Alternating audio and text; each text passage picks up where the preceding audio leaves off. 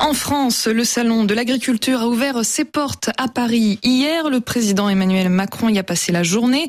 Il en a profité pour annoncer un nouveau plan sur les pesticides, un plan pour coordonner l'action de la France avec celle de ses voisins européens. Notre invité aujourd'hui pour en parler, Jean-Marc Bonmatin. Bonjour. Oui, bonjour. Vous êtes chimiste, toxicologue et, chercheur au CNRS, pardon. Alors, quand on parle de pesticides, on pense bien sûr aux néonicotinoïdes. Ça fait les gros titres ces derniers jours, ces dernières semaines en France.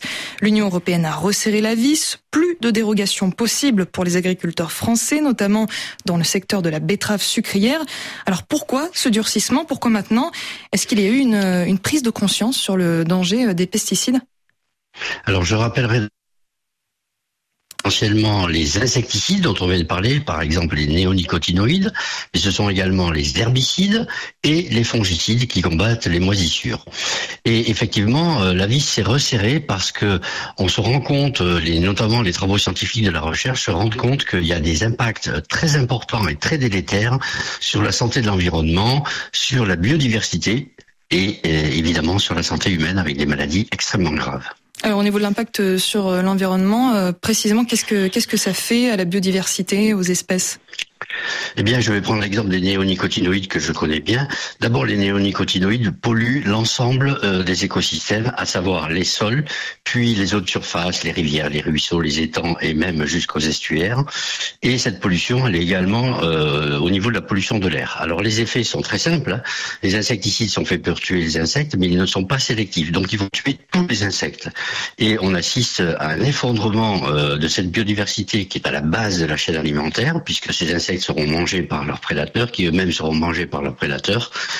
Et on en est même au stade où on voit des effets en cascade. Alors donc c'est la disparition des invertébrés du sol, des invertébrés aquatiques comme le zooplancton. Et donc on n'est pas étonné de voir disparaître les oiseaux, les poissons et les amphibiens, c'est-à-dire toutes les grenouilles, crapauds et tout ça, qui participent très euh, activement à l'équilibre des écosystèmes. S'agissant de la santé humaine, les maladies, alors je reprends l'exemple des néonicotinoïdes, c'est des maladies euh, qui sont liées euh, aux maladies euh, du cancer, mais également au neurodéveloppement du cerveau. Ce sont des perturbateurs endocriniens et puis cerise sur le gâteau, en plus, il y a des liens qui sont faits avec les maladies, les maladies rénales chroniques qui font beaucoup de morts sur la planète euh, tous les ans. Alors pour l'impact sur la santé humaine, on pense à la santé des agriculteurs, ce sont les premiers les premiers concernés. Il y a une prise de conscience sur le sujet en tout cas en tout cas en Europe. Est-ce que c'est le cas aussi dans d'autres régions du monde? Oui, alors il y a une prise de conscience en Europe, c'est pour ça que les choses se durcissent, mais comme ça avance pas assez vite par rapport aux, grands enjeux environnementaux et de santé, eh bien le législateur, le régulateur est obligé de faire des interdictions. Et, de ce fait, euh, ça se passe euh, doucement, trop doucement par rapport aux objectifs des plans Ecofito et Ecofito 2 et Ecofito 2++ en Europe, mais ça se produit petit à petit quand même.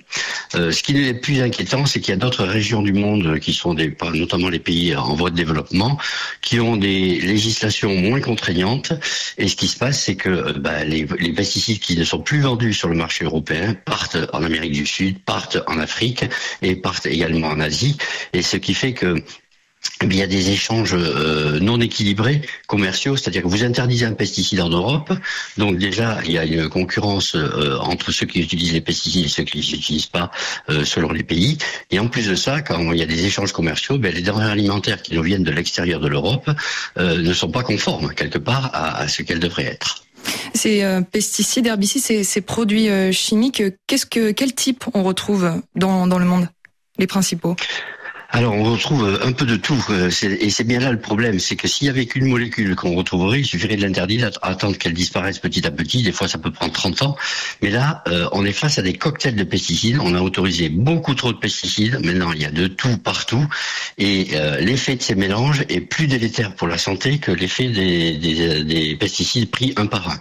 Donc il y a urgence en la matière, et l'urgence elle est, elle est argumentée par exemple avec l'effondrement de la biodiversité auquel on assiste, alors c'est des choses que quand les insectes disparaissent, ça se voit pas comme ça tout de suite. Hein. Mais euh, après c'est irréversible, c'est un peu comme le réchauffement climatique. Donc les chercheurs donnent l'alerte et euh, il faut absolument que les autorités se saisissent de ces problèmes-là. Alors je disais que à, travers le monde, il y a quand même euh, un resserrement des législations qui se fait, mais il est beaucoup trop lent par rapport à la nécessité qui est celle d'aujourd'hui. Est-ce qu'on pourrait dire justement au niveau mondial sur les dernières décennies qu'on utilise? Moins de pesticides, moins de produits chimiques ou au contraire plus Est-ce qu'ils sont plus ou moins dangereux aujourd'hui?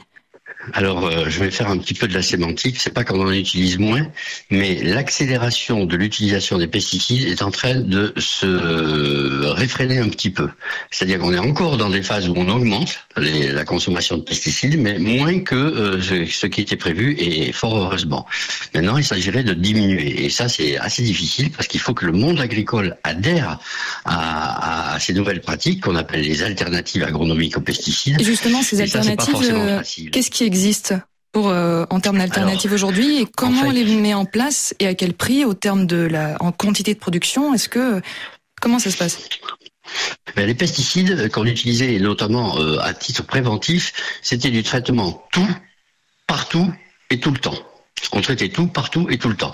Là, aujourd'hui, on demande au monde agricole de ne traiter que quand il y a besoin, avec les pesticides de moins grande nocivité, et juste là où il faut, comme il faut, quand il faut. Et ça, ça demande un petit peu plus d'investissement.